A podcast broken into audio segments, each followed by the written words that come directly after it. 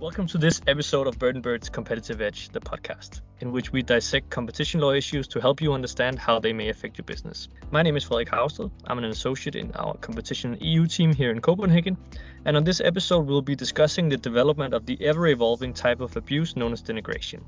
I'm joined today here by Alexander Brøchner and Nanna Sofie Krabbe, two associates also from our competition team here in Copenhagen. Welcome to the podcast to both of you. We're happy to be here. Thank you. So, Nanna, when we say denigration, perhaps you can explain to our listeners what are we actually talking about? Yes, of course. Well, broadly, this can be characterized as a new form of abusive conduct by dominant companies. In a simpler tone, bad mouthing.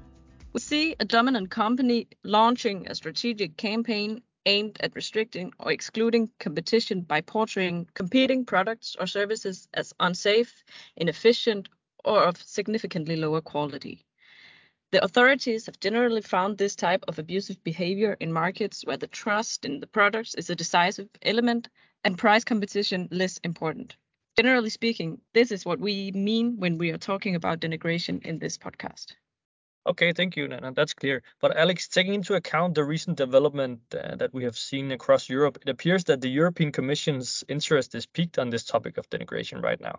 Absolutely, Frederik. The Commission's investigation of a couple of uh, pharmaceutical companies, including a recent investigation into a Swiss company, and the development of the abuse of dominance doctrine in relation to denigration, really confirms a shift in the focus of competition authorities. In my opinion, this really feeds into the general trend of the Commission, looking more closely into cases of abuse by dominant companies exploiting non price related decision points. For a recent example of this, we've seen in the self-preferencing strategy implemented by Google in the Google Shopping case that it was not only the self-preferencing as a standalone abuse that was uh, relevant, but also the demotion of uh, competing products. If I uh, quote from the ECJ's judgment, they stated that when in fact that conduct consists in the combination of two practices, one being the promotion of specialized results from Google's comparison shopping services, and two, the simultaneous demotion of results from competing comparison services by adjustment algorithms. From this, it can be seen that it was not the self-preferencing in, in isolation that amounted to an abuse, but rather the combination with a malicious downgrading of competition in a situation where end users normally expected search engines to give a neutral result. This really bears some resemblance to the alleged uh, conduct by the Swiss pharmaceutical company in the investigation that the Commission recently launched. Therefore, I see good grounds to argue that this uh, Swiss case showcases the interest of the authorities in denigration as an abuse of dominance on its own rather than in combination with another abuse.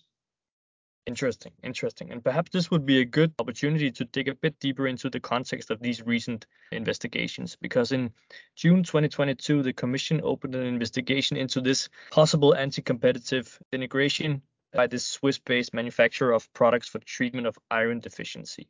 Overall, you can say that the Commission's concern is that the Swiss company has restricted competition by illegally denigrating its closest and potentially only competitor in Europe, which makes a rival product a high dose intravenous iron treatment medicine, which is also critically considered to be a potential blockbuster medicine.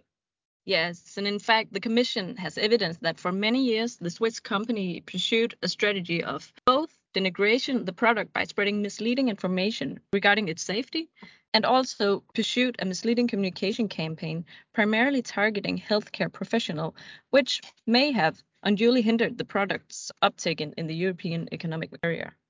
Indeed, this is an interesting development and certainly offers a lot of insight into the impact of denigrations, denigration on customers' decision-making process, as it uh, can really serve to instill fears or concerns in decision makers and stakeholders via a systematic and consistent denigration campaign. One overall observation to make is really that the existing body of case law has involved and concerned products and sectors where non-price competition parameters are more relevant than the price. In essence, you may argue that the more important a given non-price competition parameter is, the more effective it is when a dominant company tries to exclude competitors through false or misleading information. If you take these special characteristics of the abuse into account, it's really obvious that the, the pharmaceutical sector is particularly sensitive due to the high risk nature of this sector, so that this denigrating conduct is more likely to negatively impact rivals. But interestingly, case law in, uh, for example, France has found the same element in cases in the telco sector uh, regarding internet provision and energy. So it's not just limited to the pharma sector. However, in the pharma sector, non-price competition parameters for healthcare being safety and efficacy of the medicine are more relevant than price for healthcare professionals administering the drug, consequently making denigration a very impactful kind of uh, abuse of dominance. That's a very interesting observation. Do you think that we're able to say anything about how this investigation or how these investigations will shape our understanding of this new type of abuse? Firstly, this is the first pure denigration only abuse case investigated by the Commission. The Commission recently initiated another investigation in 2021, which was also in the pharma sector, but, but this one concerned several other types of alleged infringements, denigration being one of them. This development is also significant for clarifying the legal position in relation to denigration cases in the future. There is a clear opportunity here, I guess, for the Commission to contribute to the interpretation of the boundaries and the understanding of case law uh, regarding this topic, as I see it at least. I totally agree, Nanna. But of course, the first challenge for us, or for, for everyone basically, is to understand the legal standard for bringing a denigration claim. Precisely, Frederik. This is uh, where things uh, get a little more complicated, in my opinion. The case law in this area has really evolved from uh, bottom up, with the development of case law first being driven locally by the national competition authorities, as the Commission had um, not made a decision specifically on any pure denigration cases by dominant companies.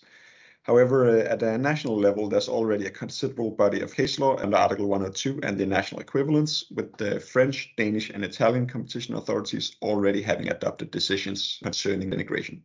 But one thing that's very clear from comparing these cases from French or Danish or Italian competition authorities is that it seems that they have taken slightly different paths in respect of the legal standard required to bring a denigration claim forward. For example, in France, a previous decision practice from the courts requires the following four elements in order to be able to establish an infringement of Article 102 through denigration.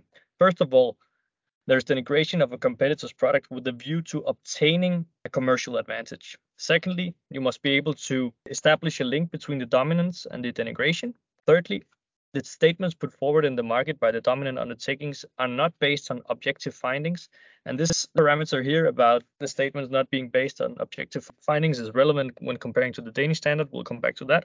And then fourthly, that the commercial statements are liable to influence the structure of the market. Yes, and in a contrast here to different elements considered eh, in Denmark. In a case concerning a procurement of ambulance services, the DCA based its decision on the following five elements. One being the dominant undertaking enjoyed a very strong position on the market, and the evidence suggested that one ambulance service provider was excluded from the market due to the exclusionary strategy. Two, the market for ambulance services was characterized by a limited workforce, as all educated paramedics were already employed, and the education of new paramedics was time consuming and very expensive.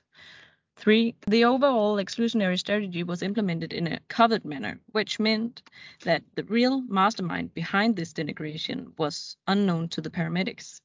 Four, the dominant undertaking had a special obligation to compete only on the merits of the market.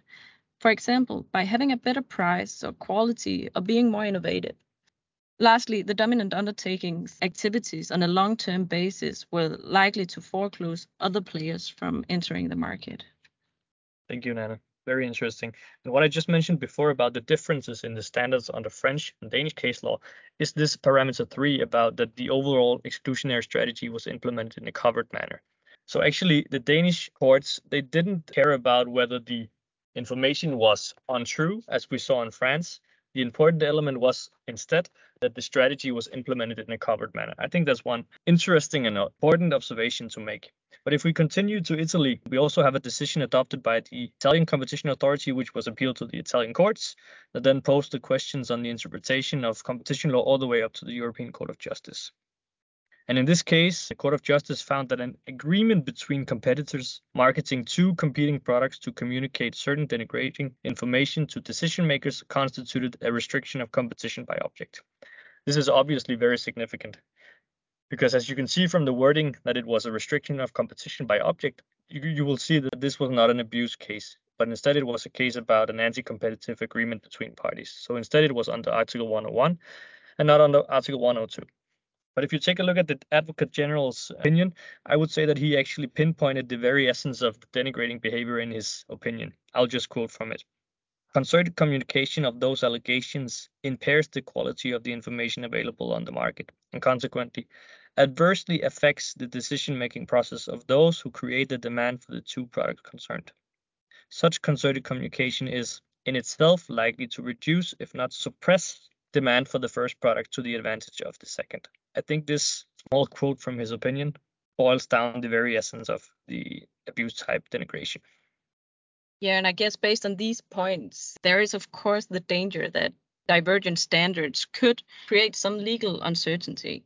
With this in mind, hopefully the new investigation marks a new milestone in the Commission's approach to denigration, and perhaps we will continue to see development in this area and in the European wide guidance on the concept.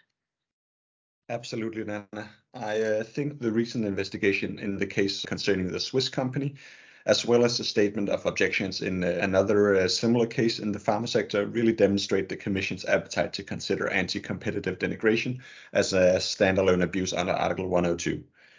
Now, going back to the Swiss case, this sort of abuse can be perceived as particularly serious by the authorities as it concerns the health sector and involves potentially life saving medicine. Now, Frederik, do you know if there's been any other decisions or investigations of a similar behavior in other sectors? Well, I think that we can definitely say that the recent wave of cases and investigation has largely involved the pharmaceutical sector. But there has also been evidence of similar practices applied in other sectors. It could be telco, could be pay TV. So I would definitely say that we do have indications from national case law that the Commission should take a look at. But of course, one thing and one element that needs to be clarified is uh, under what doctrine that the type of abuse belongs. Because as we know and as we just discussed, we have case law under both Article 101 and under Article 102. So put in a more simple way, we simply need to figure out in which pan we need to fry the fish in. So consequently, if you're right now pursuing a denigration case before the commission, you may even be considering under which doctrine to pick and under which doctrine you would make the strongest case. In any case, this is all indicative, as we just know that this is an area where we can anticipate a lot of developments in due course.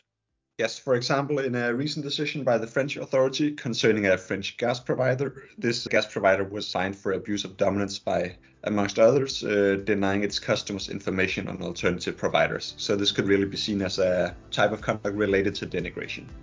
That's very interesting, Alex, because this case, as you just mentioned, is from October 2022. So there is a lot of material that the Commission could look into when deciding on the investigations that we have discussed throughout this podcast.